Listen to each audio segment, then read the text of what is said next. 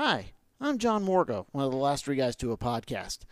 We've switched our platform to Anchor. Why? Well, there's a couple of reasons. It's free. They'll help you produce and record your podcast. They'll also help distribute it, get you on Spotify, iTunes, and all the rest. And you can make money from it, even without any listeners. It really is a great deal. So join us. Download the software at anchor.fm and click to get started. And, and be with us, the last three guys do a podcast on Anchor. Good morning, good afternoon, good evening, wherever and whenever you happen to be listening to us in this great wide world brought together by the internet. We are the last three guys to do a podcast. I'm John Morgo, Daniel Bolton, Leon Brown, joining me as usual for a Sunday night here in the metro Atlanta area, full of sporting action. I've got the Masters on right now. Matsuyama's got a big lead of a couple of strokes heading into the final, final holes. Looks like he's going to become the first player from Japan to ever win a green jacket. Congratulations to him. We are waiting at the top of the hour for the uh, release of the NAIA football bracket 2021 football Championship. That's going to do to get released at the top of the hour.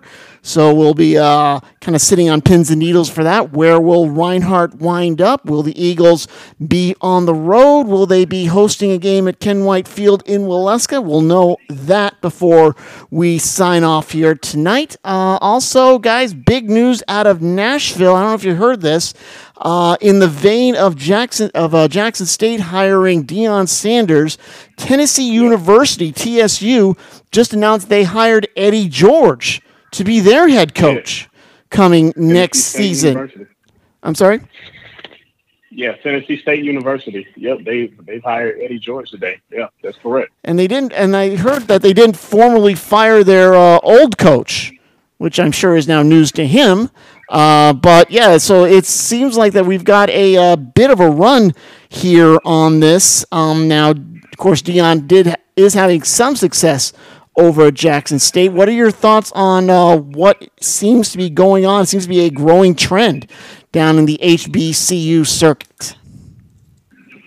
I think it's a it's a I don't think it's a bad thing. Um, I, I think that what it's trying to say is that hey, if we get big time names down here, like a Deion Sanders or like an Eddie George, who are all great players. Uh, Deion Sanders, to me, I think uh, perhaps the best defensive player I've ever seen play in the NFL. Eddie George, one of the one of the all time greats as far as the running back position goes. Uh, just to to have those names to exploit the HBCUs and to give HBCUs a little bit more love. And think what this would do with Tennessee State. Now, the only difference is that Eddie George has never coached. Right.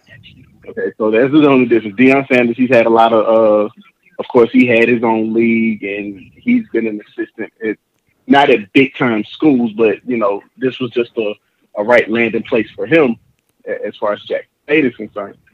Now, with Eddie George, I mean, it's still Eddie George, Right. and Tennessee State could be up there. Think about what he, what Deion did for Jackson State. Mhm. His recruiting class was ranked 93rd in the entire nation. Right. That that's an amazing feat to accomplish. And and I mean, you- you're bringing all of these four or five star guys down here who could clearly play on a Division One team, uh, even in a Power Five conference. You can have that, and and you know they can pass up on that and, and go to an HBCU school. So I think the name itself with Eddie George, I don't know how he's going to be. I don't think any of us know, but uh, you know, to have an opportunity like that, I, I think that that's something special, especially in the cases of the historically black colleges and universities. hmm Uh, Leon, what are your thoughts on this? Well, it's interesting that you know Tennessee State comes up yet again because um you know Masterpiece P's son um recently chose Tennessee State University. You know he, he's a basketball player to go to, so um this Tennessee State has been in the news for the right reasons rather often. hmm Um, I think this is also a good thing because you've seen a, a, a lot of um, talent, you know, has, you know, been going to a lot of the your your more mainstream D1 universities. I think this is we're we're about to see a growing trend going towards the HBCU direction. Again, I think within like the next um within like the next five years, we're going to start seeing a lot of um you know five star talent start attending these HBCUs again. It's going it's going to turn to the fifties again. Right. And But- but this this this will be go, go ahead. But as Daniel said, he uh, Eddie has never coached on a uh, professional level. At least Deion has some had some experience. He kind of he volunteered with his son's high school, and he's and Deion did bring in top quality assistant coaches to fill out his his roster. So Eddie George is going to have to do at least the same thing to kind of make up for that. But again, as Daniel pointed out, at the end of the day, it's still Eddie George. He his name carries a lot of weight in Nashville. He's uh, been with the Titans for he's probably the face probably the most famous living Tennessee Titan. Uh, I say living with the exception of you know Steve McNair, but he, that name does carry a lot of weight, a lot of cachet. So he's going to be able to go in and recruit very well in the Nashville area um, getting these kids to come. But again, he's got to have a very, some very good uh, staff members that he has to pick. So he's got. It's going to be a very key couple of weeks for for Eddie to uh, fill out that staff. And again, we've had, the recruiting trail is kind of I would I don't know if it's c- cold because we had National Signing Day, uh, the second round of the National Signing Day a few months ago. Uh, whether or not it'll affect his, this incoming class, we don't know. Whether or not people will switch to Eddie George, I, you know, that remains to be seen. But as I said, he's got to get a very competent staff, and he, excuse me, he's got excuse me again, he's got to hit that recruiting trail hard, especially in that Right. Middle Tennessee area. Absolutely. Uh, I think I, I think he should do just fine. You know, at the end of the day, he is Eddie George, and um, he has a wealth of experience behind him. I believe. Um, didn't Eddie George go to Ohio State? Yes, did. yes, he did. Yes, he did. I'm yeah. So you know, he he has a you know, this man Eddie George has a has a wealth of experience. I'm pretty sure he knows the game of football pretty well, and I believe he'll do pretty good. You know, it's interesting though because um, would you call the move that that, that UNC made to finally, after like a million years, get a black head coach? A bit, you know, was was that was that a bit on the desperate side of them? I don't think so. No, I don't think so either. That, yeah, yeah. I think Hubert Davis, well, for one, he's he's one of the he, he's a uh, he was a great basketball player at North Carolina. He played for the New York Knicks um, during the Jordan era. Um, he and he's been on that bench with, with Roy Williams for nine seasons. Right. So he he earned that. I, I, I believe, and I and I can't speak for the rest of the North Carolina faithful, but he actually earned that position, and I think he worked his way up. He spent nine seasons, and remember, he left ESPN to go back to North Carolina to coach under Roy Williams. So I believe that he he put in the time and he put in the energy to do so, and to and to be able to get that position. Now, you, you know, filling Roy Williams' shoes that's it, it was Roy Williams. I mean, he led that team to a national championship, and he's led them to multiple NCAA tournaments. They've won a couple of uh, ACC championships under him. Uh, just he, and you know, Roy just felt like he just was not the right guy to lead this team, and he's speaking of himself. And Hubert Davis, like I said, nine years.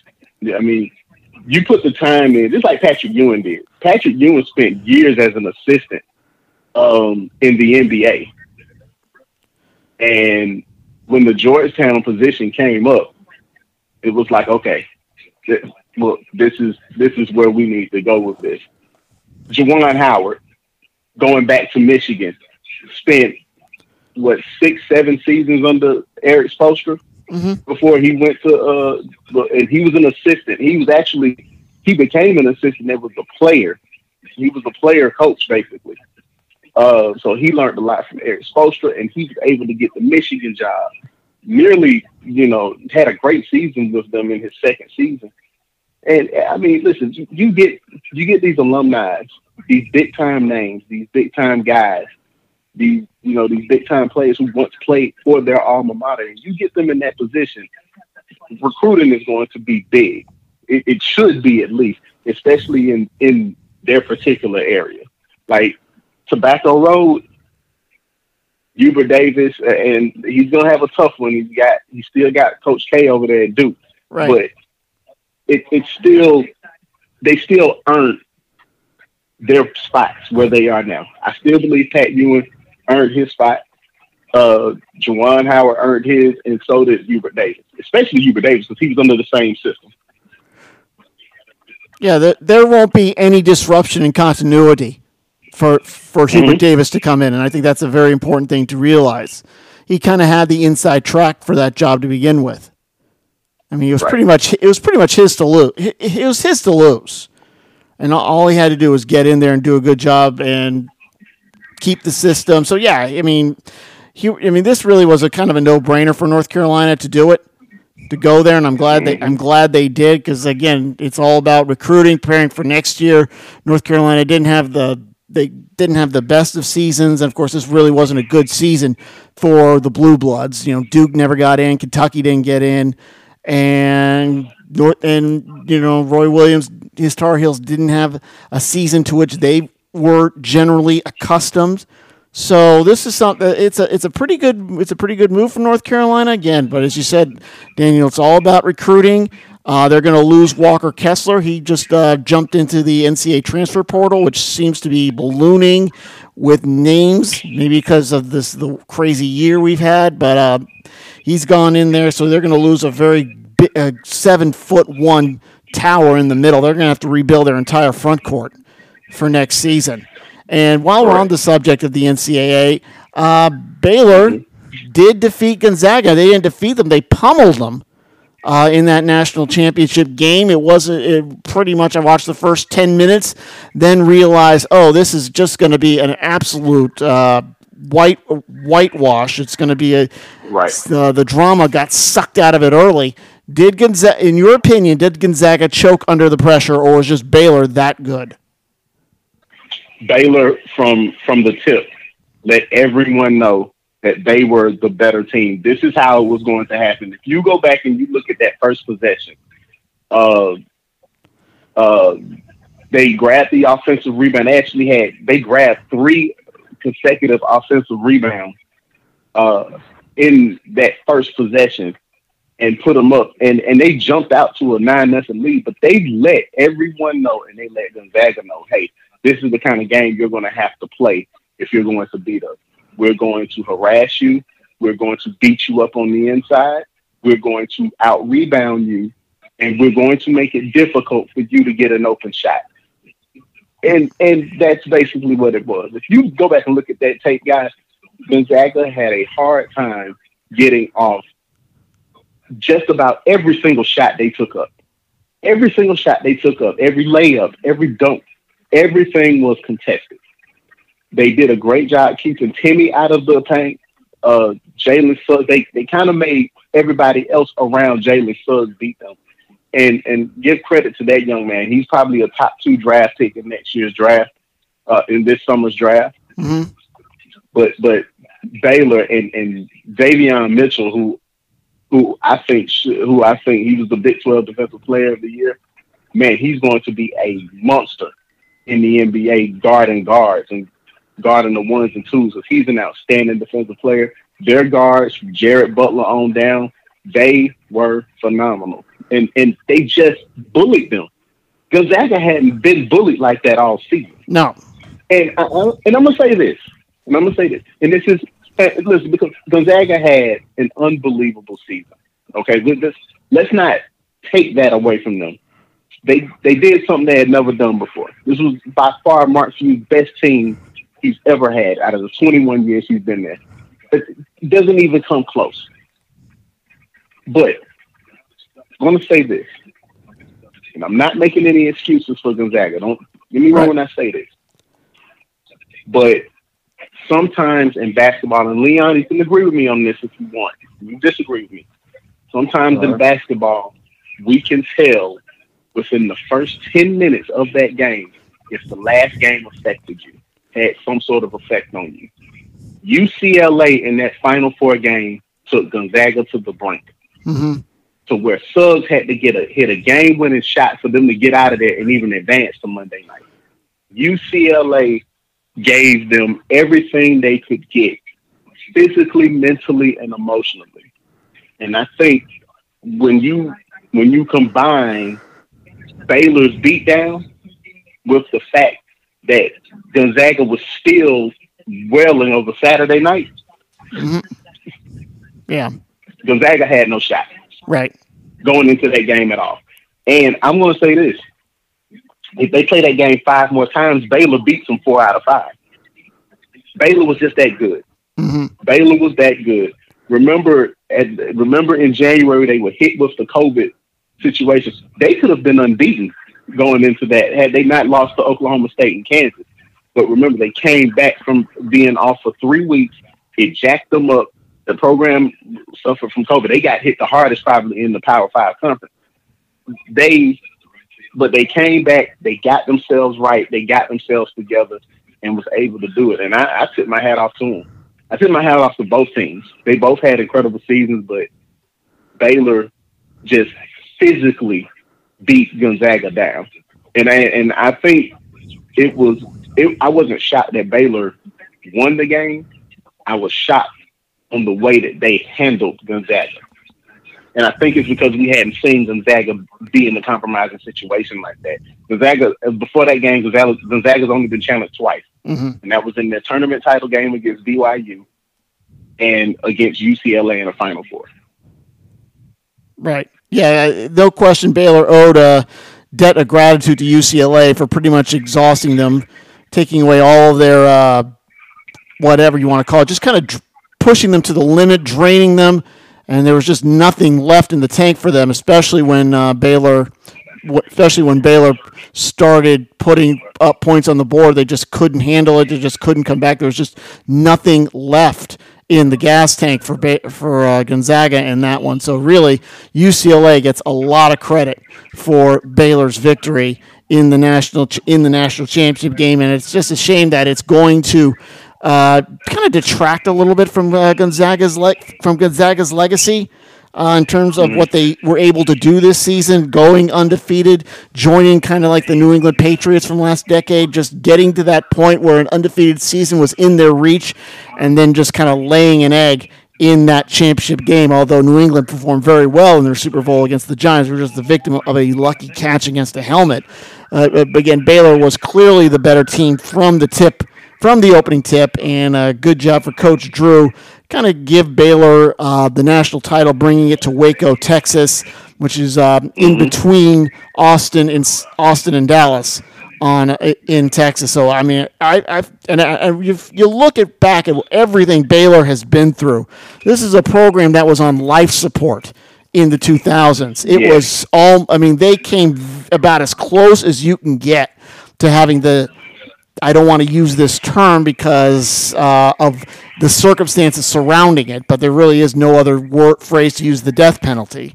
Um, they had a Correct. because they had a, a, a murder um, amongst their amongst their players, and you know it, it just came it came very close to wiping out that program, and to come back from that to the pinnacle of college basketball, Coach Drew deserves a ton of support and thanks and appreciation for a great job in bringing Baylor back. So we'll see whether or not they can hang on next year, or whether or not we will get you know the, the programs that are normally college basketball the elite and of course the kentucky the dukes will they come back this next season but again with the way college basketball is with the culture that college basketball is now and the one and done uh, phenomenon will that be will that be uh, get in their way or you know what kind of and we've been saying this for a long time as to what college basketball is going to look like and i think at this point no one really has any idea what next season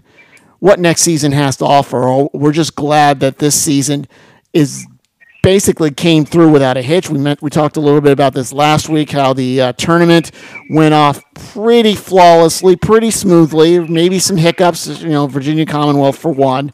I think the the format of a centralized location, I think that was a hit for everybody. It made things Absolutely. it made things more interest. I won't say more interesting. It, it's it's certainly tightened things up. Uh, whether or not the NCAA is going to go back to that, I doubt it extremely. Simply because they get so much money from bringing from uh, sending the tournament to all the different locations and all the and certainly all the uh, tourist dollars that come in from like when an Albany hosts it, from when a Tucson hosts it and all those other all those other metropolitan areas that get this influx of fans for three days every April. The, uh, it's going to be very tough for the NCAA to get away from that. Now, the women, by the um, by the in the other term, they might actually go to this to, to that centralized location like San Antonio, and there's a lot to be said for for that for the women. The only difference is it would uh, again deprive of the top 16 seeds that opportunity to host that first round series, and of course get and of course you know get the tourist dollars. But I think I think the women might have uh, at least a different idea, and that me, that might be something that they're gonna do, they're gonna look at over the. Um, over the course of this of the summer, and again, the, the women have a are they're doing their they're doing what they can to uh, uh, not alleviate um, the, to educate people as to the differences. Remember, there was that viral video that compared the women's uh, gym, for lack of a better word, and with what happens in the men's gym, uh, with the weight room and and the broad disparity between the two. And of course, people are saying people are, first of all they're saying one argument that I heard is that the women's tournament loses money, and the only tournament that makes money is the men's tournament, and that kind of subsidizes everybody else. So of course we're going to want to uh, give all the facilities to the men because they are where the bread is buttered in terms of college basketball. Because again, college, college football and college college football and to a little and to a little part college basketball are where the NCAA makes its money. And that pretty much subsidizes everything else. There was a thing where uh, ESPN was getting hammered on social media. The uh, upcoming NCAA volleyball tournament uh, is coming up, and the first two rounds, ESPN pretty much said we're not going to have any announcers for them for this. We're going to go completely announcerless. And there was a huge upcry on social media saying, How can you do this? You know, we need to know who these players are. We need some information on the teams. And the and ESPN kind of kind of relented. Now, whether or not ESPN was using a lack of funds as an excuse or something, uh, I'm not really sure the reason why. Because now, with I mean, with COVID right now, ESPN has realized that hey, they don't have to send in announcers. You know that we could we could zoom them in uh, with these mobile uh, studio setups. We can do that, and, I, and we're going to see that I think a lot more as we head on down as we head on down the road. So you look you look at that uh, between where the NCA is, uh, between what the resources they devote to their men's tournament, resources devote to their women's tournament. The women's are saying, "Hey, we want a bigger piece of the pie." And uh, I just want to see if you think that they are going to get better, better equipment, better gear.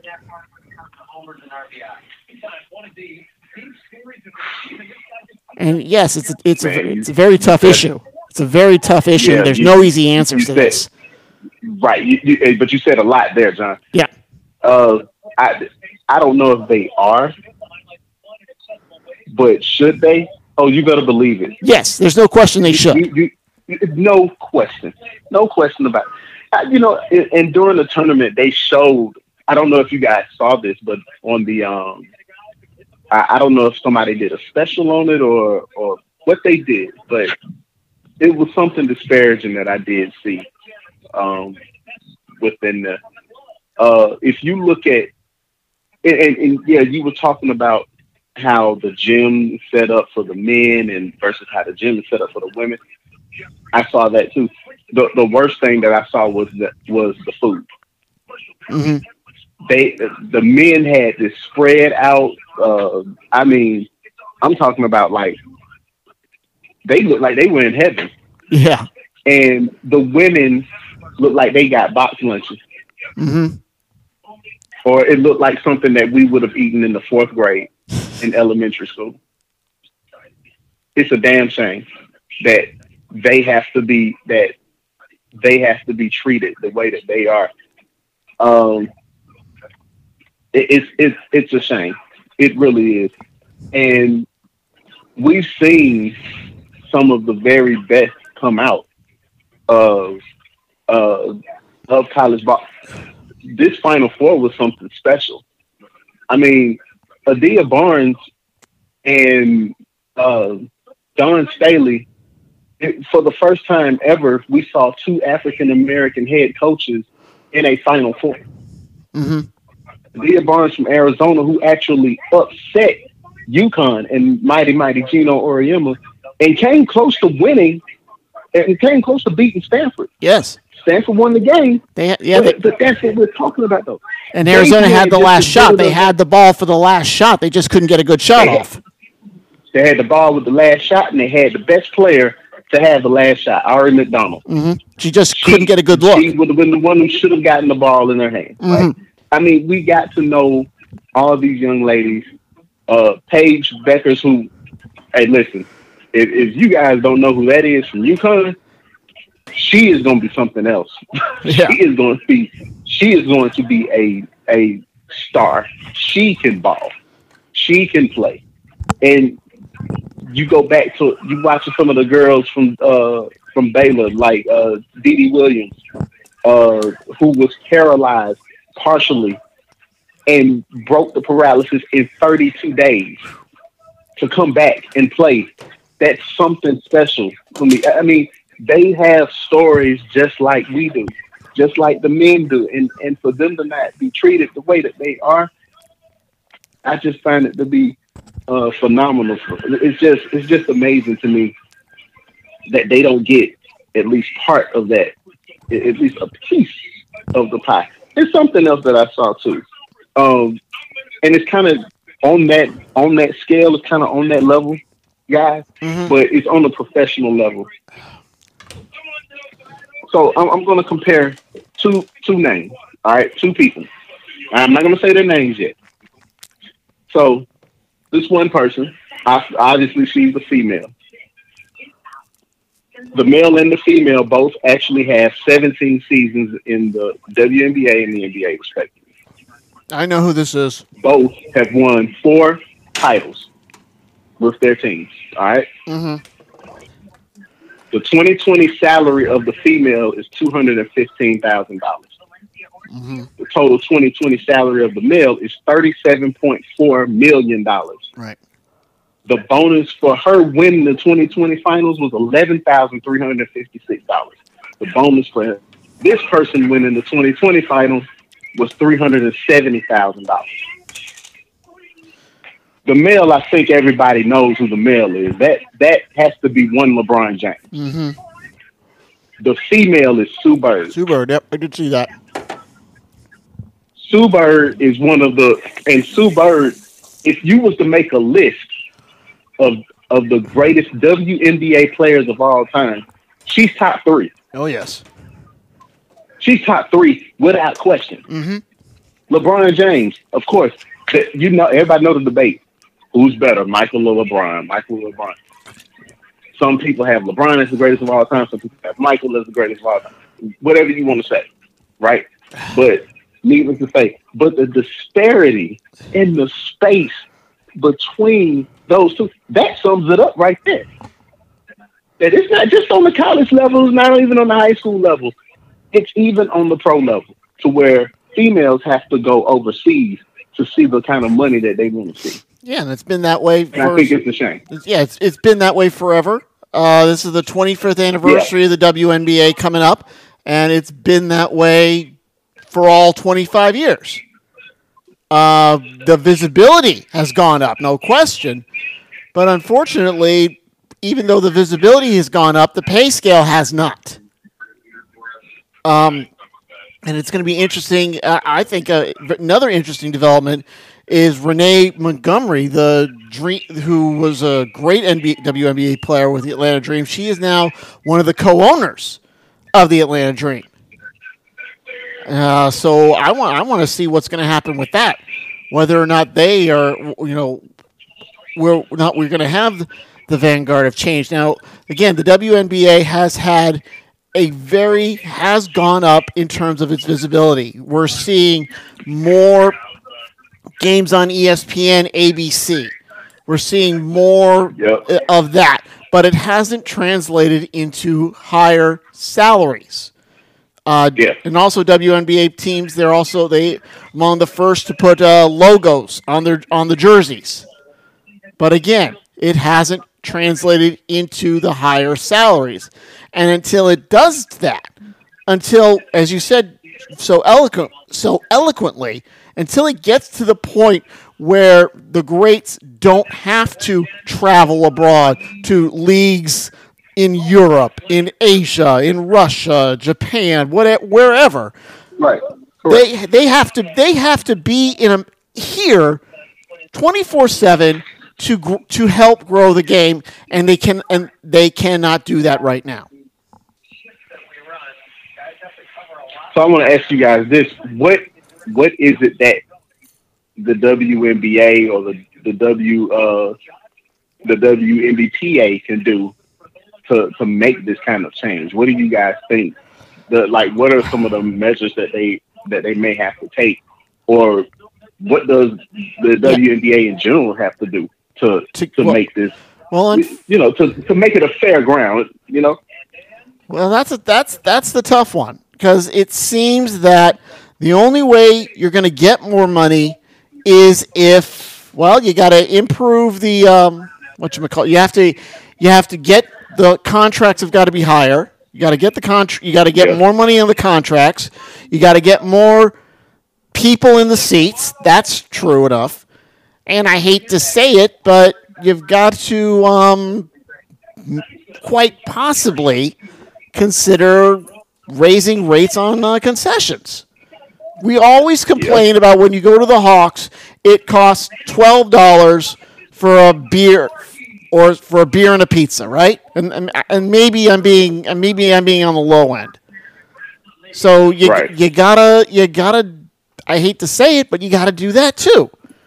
And now and, and then, of course, or you uh, get more money with the corporate sponsorships. You get even bigger thing, and this is a bit of a risk. You expand the league. You have 12 teams Right. right, now generating revenue. The NBA has 31 or 32, 30, 30, I think it is. And the NBA is considering expansion. Whether or not they're serious about it, I don't know. But they're kind of kicking the ball around, as it were, in terms of expanding. Or maybe it's, uh, no, no, you know what? No, it's Major League Baseball that's kicking the ball around that's debating it. I don't I don't know what it, the NBA is doing. I do know they would love, they would absolutely love to get a team back in Seattle. Seattle has just been clamoring. That is that is a market that needs an NBA an NBA team, no question. Uh, the only question is where do you put the other one? And I'm sure there's a bunch of markets that would love one. Um, I'm thinking Nashville might be at the top at the top of the list for this. Yeah, you. Yeah, yeah. Nashville's a pretty uh, big market, and then you can, I guess, you can give Memphis a rival. Yes. I, I don't know. It kind of baffles me that the Memphis Grizzlies are in the Western Conference, and then Yeah, I don't, I don't, under, I don't understand that. I don't understand that either. never understood that. Yeah, But so yet- that just never understood that. So, but but it could happen to where they do move to the Eastern Conference if they do, like you said, John. They get two, they get two teams, and, and you just you either put that and put them in Nashville, or you you get that other expansion team, Mhm. Seattle, and another team, probably another California team or something like that. You put them in the Western Conference, and then you just move Memphis over. Or But, Las, Las yeah, I- Vegas. Las Vegas could be Las Vegas could be one too. Like, yeah, exactly. I think Las, Without yeah, Las Vegas would probably be the best. there. Would, but again, I don't know how serious they are. I don't know how much this is a. Uh, I don't think. I, again, the NBA has got so many more issues to address before they can even think about expansion. I'm think Yes. I'm th- I, uh, the big thing they have to the big thing they have to do is fix their schedule. That's number one. That's number one. There's whether or not I don't know if two um, we've got we're, the load management thing. That's got us. That is you can do load management again. This is a very long, long argument. Load management again. The process, the the the uh, where a player, a superstar, usually takes the second or the first day off, game off on a back to back. I don't mind the player doing that at home. I do mind it when the player is on the road because oftentimes you, if you're going to the Lakers, Leon, you want to see LeBron James. You want to see him, and if he's taking a day off because of load management, you know you're gypped. So the NBA has got to fix the schedule, whether or not that means increasing the regular season by a week, decreasing the amount of games. You know, they got to fix that first.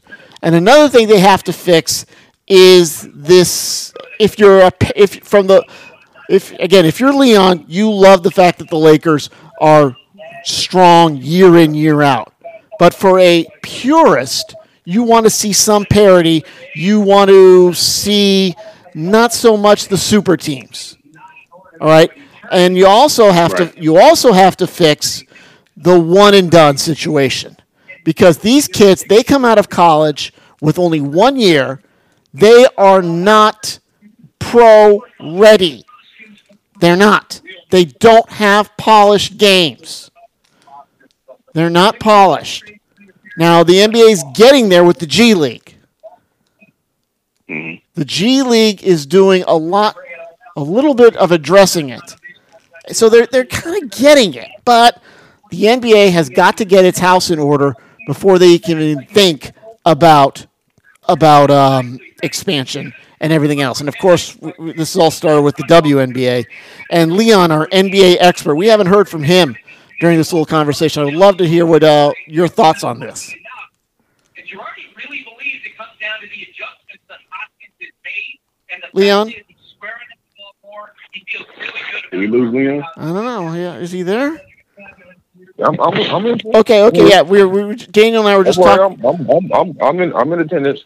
All right, we're just talking about uh, the NBA, and I just want to get your thoughts on what the league needs to do, whether in regards to the WNBA trying to get their exposure up, um, you know, have it so that the best players don't need to travel 12 months a year chasing a paycheck. Guys, this, this is a hard subject, man. Yes, it is. It's a hard subject to discuss. But we have to be honest. The WNBA has a product that no one really wants to consume. Yeah. Now, yeah, exactly, because we we think it's we think it's a we think it's a viable product. I mean, we don't mind watching It but the but the uh, but for the casual fan, the casual sports fan, it's way down the list. And so you got you got the case where, of course, people. It's a great activity for a son and a for a for a father and daughter. And I think the best video we've ever seen of that is where Kobe and and his daughter was in attendance at a Las Vegas Aces game. I mean, that right there is the best PSA the WNBA could ever have. And it's a shame that they haven't figured out a way to take advantage of that. But Leon is exactly right. I mean, that's that's the unfortunate reality, guys. I believe the the NBA actually subsidizes the WNBA ten million dollars a year Yes, they do. help pay these young ladies salary. So, you know, for them, you know, for the NBA to be doing this for these young ladies, then for the young ladies to come out and say, "Well, we should be getting paid the same amount of money as them," well, young ladies, ladies, that, that's simply impossible hmm at this point. The reason why, as you know, the the NBA is able to pay those those um these ridiculously inflated salaries at I mean, I, I never knew that a player could sign for over two hundred million dollars Mhm. until recently, the, the the supermax. But the reason why that is is because the NBA. Uh, I mean, they have a worldwide a, a worldwide following. The the owners are forced to do business with the players, and they're forced to do business, i.e., business, with these guys. You know, you you you- have a whole culture that has lasted on the, the, the whole hip hop culture Mhm. has been latched on with the NBA. I mean, it's just huge. So the WNBA has yet to really reset it, and I think the WNBA, you know, I mean, the two two K franchise, which is huge within the community, has um you know brought the WNBA on and everything, but it, it's, it's just where we're at right now. Uh, today, we unveiled that Right. 60 documentary, Quentin Freeman. Right. He was the most You know. That's that's And definitely well put. maybe maybe the WNBA needs to do a better. They need to do a better job at marketing the WNBA hmm because you know like the NBA came up. You know, the- you know if you, if you look at um prior to Jordan, Nike wasn't really doing much. It was Converse. Right. You know, um, the, the NBA has done a good job as far as getting involved in other, uh, you know, creating different streams of revenue for stuff. That's what the, that's what they need to do for the WNBA. hmm So I'm saying I'm saying it's not impossible because um, I believe within the fast food chains. I'm not trying to ramble, guys, but I'm, within the fast food chain, um, M- McDonald's is the number one franchise. Andrew Jones. In fact, when he started It has been for a while, and they don't have the best food. Everybody knows that, but they have the best marketing scheme. Right. Correct. Yeah. keep this number. Absolutely. Yeah, you, Leon, you, you couldn't have said that any better. It is not the best. It is not the best. You know, it is not the one thing that everybody should go to. It's not the healthiest either. Well, the fries are Not- good, You know, but they did something to yeah, the well, fries. fries are awesome. The, yeah, but they, they did something over the last couple of years with their French fries, and they're not as good as they were. I think they made they made them Right. healthier. How dare they? Uh, but yeah, And and, and right. And, and, and come on. I mean, we we all grew up and we ate McDonald's. I used to eat every time the McRib sandwich came out. I was like eight, nine years old, and I had a McRib sandwich. oh yes, Sometimes I had two of them, but then we, but then you grow up, right? And then you grow out of it. It- yeah, but Leon, you couldn't have said that any better. You couldn't have said that any better. But they know how to market. They know how to get customers. They know how to bring people into their restaurant. They know how to open their doors and they know how to stay open. And it's been that way for years with them. Well, we, But And that's what the WNBA has to do. absolutely. So Well, you know that this, it, it, it's really a to them. They, they need they, they- the WNBA needs to start doing a better job at marketing their product. hmm And I think You it's know. just a question now of how do they how do they go with doing that? I mean, for twenty for twenty one years, you know, you still see it still seems that the WNBA is at the bottom of the barrel of anything. Sure, we we love the athletes, the players, and what they stand for, and and their stories, and and I mean, they there's been some tremendous plays that have happened over the years in the WNBA, but it still gets swept under the rug. Gets swept under the rug. exactly. And Leon, you hit the you hit the you hit it on the money, man. We Yeah, are guys. We are getting close to the top of the hour. That means the NA the NA yeah the NAIA bracket show is coming up, and I am trying to find where on the internet that we can get those brackets as they are updated. Again, Reinhardt number nine in the latest poll. Uh, they're kind of on the cusp to charge uh, to get a um, home game. Top eight, of course, would get a home game. But whether or not the Eagles will get in that top nine or top eight to get that berth, or whether or not they will be on the road and where they're going to be on the road, I am trying my darndest to find where that stream is, and hopefully I can find it and get that bracket out so we at least have some idea of where the Eagles are going to be in that first round. They did win the uh, Appalachian Division, so they did get a b- automatic berth in the tournament. They did get that top 16 seed. Okay, maybe this is it right here. I think this is it. Yeah, this looks like it. So hopefully we'll be able to get that for you. Oh, it's a, it's a face it's a Facebook Live. Okay, that'll work.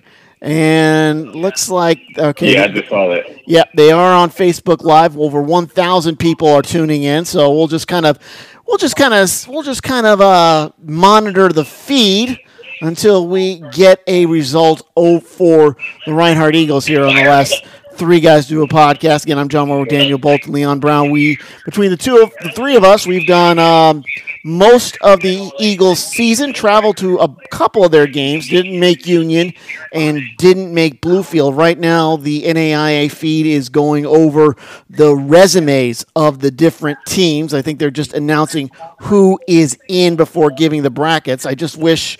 Uh, I just wish they would go ahead and you know give them, but right now we just got to sit through all, sit through all the uh, preliminaries as to who's in. No doubt, no surprise that Morningside is in. They are the defending champions, of course. Grand View of Iowa is in. Lindsey Wilson from Columbia, Kentucky, they are in. Uh, if the NAIA is interested at all in uh, geographic concerns for that first round, I would suspect the Eagles to be either playing the Blue Raiders of Lindsey Wilson or the Seahawks of Keiser, and I bet and I bet that Keiser's uh, resume is going to get posted right now. So we're just kind of yep, there they go. They have the the Keiser Seahawks right there, down in West Palm Beach, Florida way down there. Keiser again, they played a fall schedule. They did not play a spring schedule. So Keiser is going to have to kind of get the band back together, get down and get in get in playing shape and that is going to be that is going to be a challenge for the Seahawks. I mean, I don't I no one ever has played a, ske- a schedule and then taken 5 4 months off and then played the playoffs. So I, it's going to be very interesting how that how the Seahawks are going to um, fare in this playoff. And right now, the NAIA has just moved to a commercial after they've gotten their.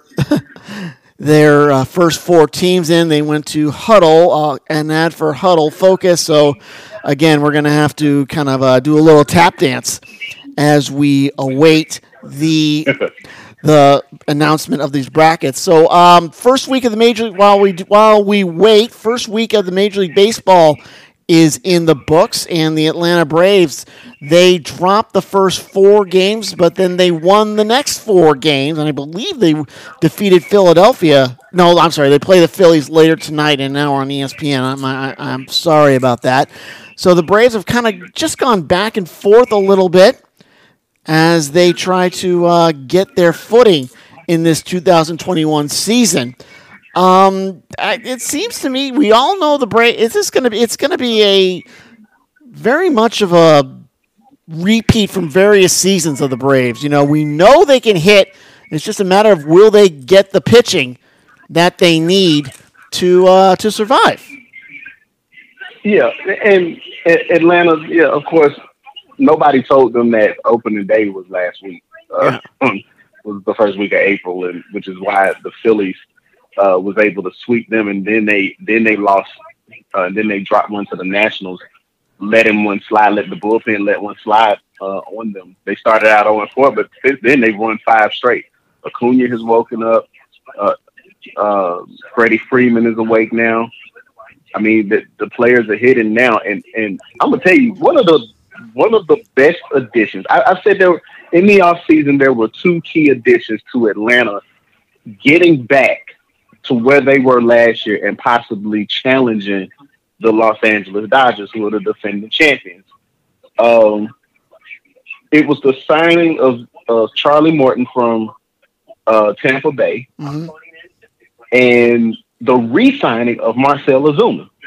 Yeah, they That needed him. They needed him back. Yes. They needed him. He was the Josh Donaldson of the crew from the from uh from the previous year. They needed him and they needed his back. But the the one that nobody looks at is Pablo Sandoval. Because I think everybody thought that Pablo Sandoval did not have it all. Uh, He was washed up. Been, he was washed up a little bit. But but now this guy is you put him in the lineup, he is a very, very dangerous, dangerous batter in that lineup. And he can do some damage in the middle in that middle lineup, maybe in the five or in the six hole. He can do some damage. But they play the Phillies tonight on ESPN, the Braves do. Mhm. And and I think they're gonna be fine. I think they're gonna be okay Well, they going into the season. We've just, and as Daniel did some great tap dancing, the first round games are being announced right now. Uh, Keiser is hosting Arizona Christian, so there goes my geography theory completely out the window.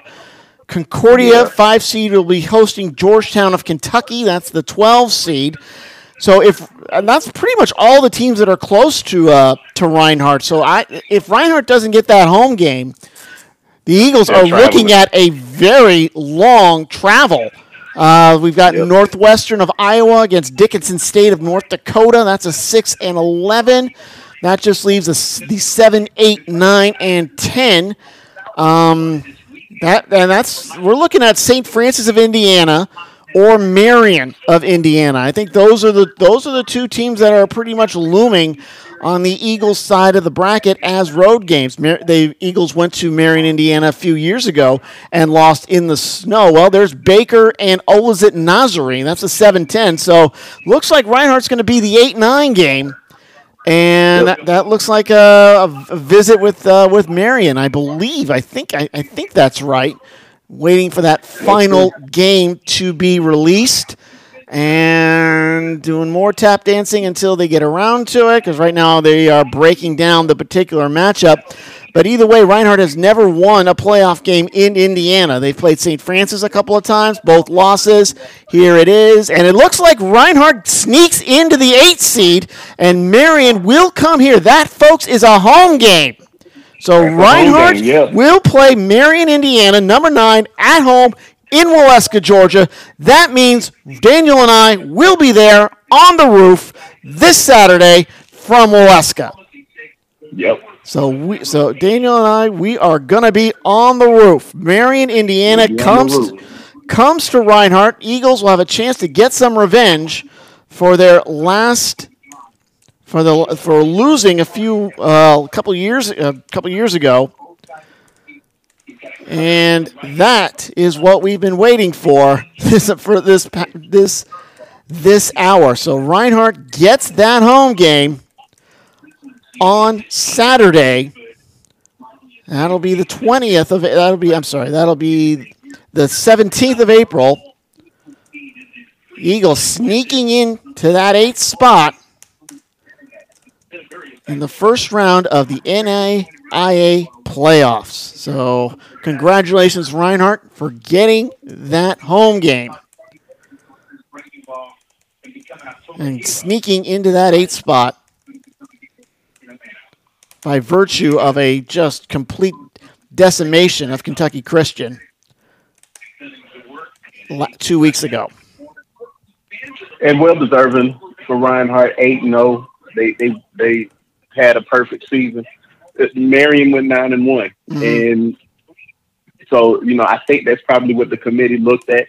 They were probably two teams that were just extremely close, but they probably looked at you know the one loss that Marian had, or they probably look at just the dominance of of Reinhardt all season. Reinhardt really only got tested once, and that was down in Faulkner, Leon, and I called that game that was down in Montgomery. That was really the, the toughest test they had seen all season. No one else could hold a candle to them, Right. and that's just what it was. And boy, I'm telling you, I'm I'm excited to to call this game because this is my first Reinhardt playoff game. Oh, yes. So this is this is uh this is going to be interesting to see. Uh, can't wait. Uh, now all we're doing now is just waiting on the time. Yep. Uh, the last couple of ga- uh, last game was one o'clock. Usually they go with a noon start.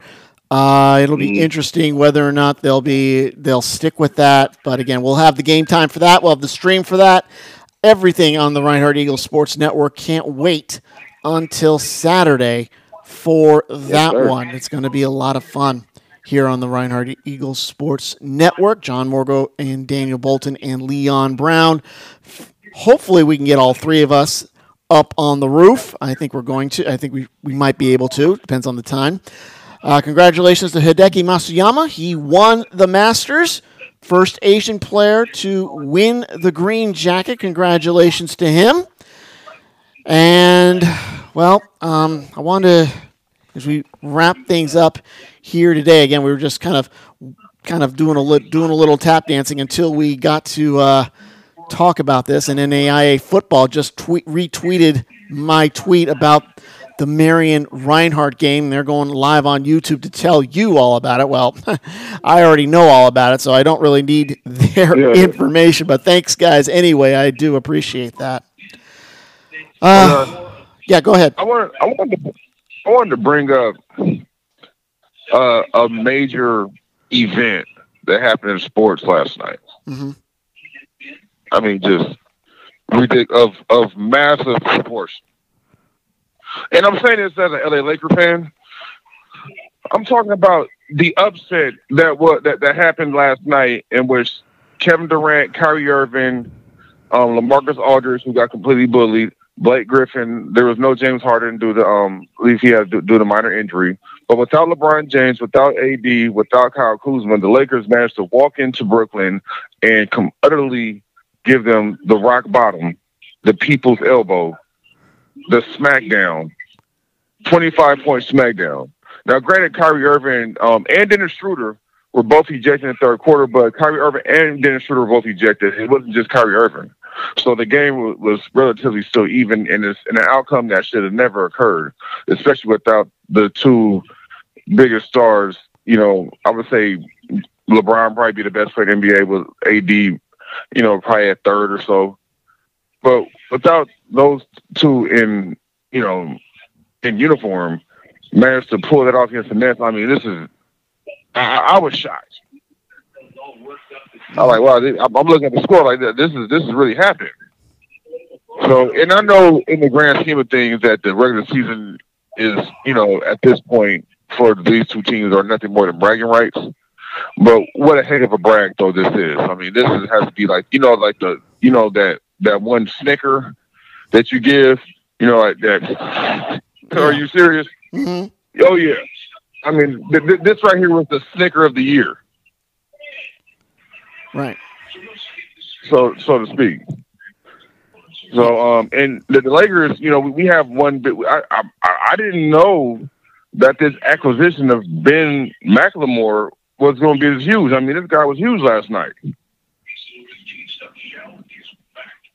So kudos to to the to the purple and gold.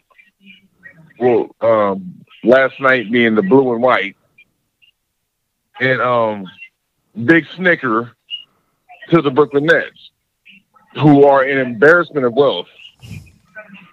And it's been brought up that the league they're they're, they're contemplating on changing the rules, but I don't think they should. You know, it, if it, it is what it is.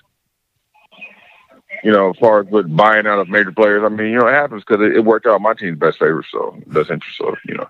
Yeah. Mhm. Well, that's gonna close us out here, but uh, we got a couple minutes um, here in the last for you guys to do a podcast. Uh, I just want to say thanks so much for listening to us, for watching us, and again, we'll be on. This episode will download on SoundCloud, Spotify, iTunes, Apple Podcasts on Tuesday. But I want to take a moment and um, just seems like every day there's some negative thing that's happened and tragedy struck my family um, this week. My, it was something that was expected. Uh, my brother-in-law, Russ Ketchum, married my sister for about oh boy, uh, thirty years, thirty-five years or so. They have four children. Uh, he died on Tuesday morning from complications from cancer. It was in the pancreas, the liver, and the lungs. As a matter of fact, the the lungs, uh, the one the lungs, the growth in the lungs, it, it grew twice in size in a matter of a week. He was uh, 59 years old.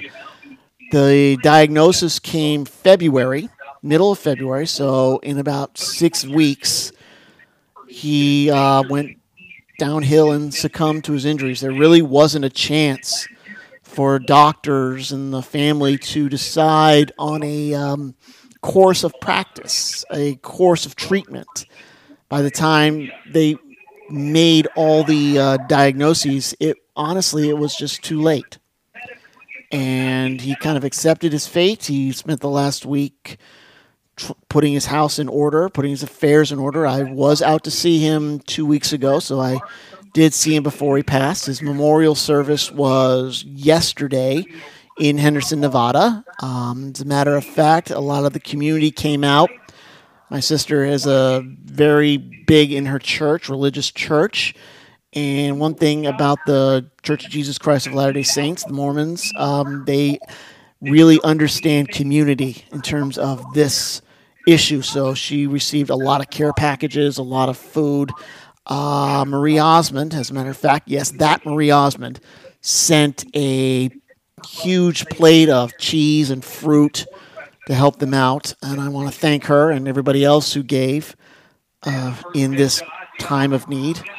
My brother, uh, my brother and sister, he leaves behind four children: uh, Liz, Elizabeth, the oldest, Peyton, Drew, and Ryan. Those uh, from um, oldest to youngest, and five grandchildren. That would be Lily, who's twelve. Uh, the twins, Peyton and I'm sorry, the twins, Ella and Layla. They are nine. They'll be ten in uh ten next month. Darren, who's about seven, I think, and the youngest Finn, who is going on four. And I want to. He was a um, kind man, the kindest man you'll ever hope to meet. Uh, you know, kind of. It wasn't an easy time. Nothing is, but he went through it with grace, with dignity. He will be sorely missed. And again, at the age of 59, extremely young, taken Yeah. way before his time. It just shows that if you're a man, woman, doesn't matter, get tested for cancer on a yearly basis. Make sure you stay up to date with your doctor. Make sure everything is being done and taken care of. Because when they found out about this cancer, it had already progressed stage four. And I am just flabbergasted beyond belief that this progressed as rapidly as it did. Uh, I am. You hear people who fight cancer for years and years. He had months, and not even when the diagnosis came, it was six. The doctors originally thought six months to a year. It only was six weeks.